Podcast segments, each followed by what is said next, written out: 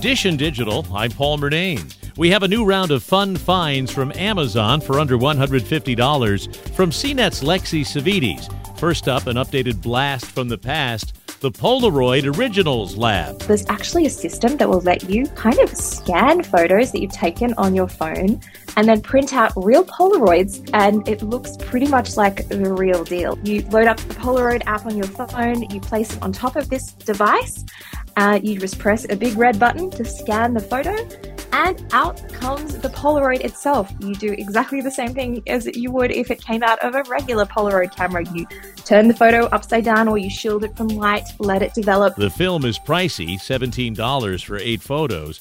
The Polaroid's Originals Lab sells for $110. Dish and Digital, I'm Paul Murnane. And there's more at WCBS880.com/Dish and Digital.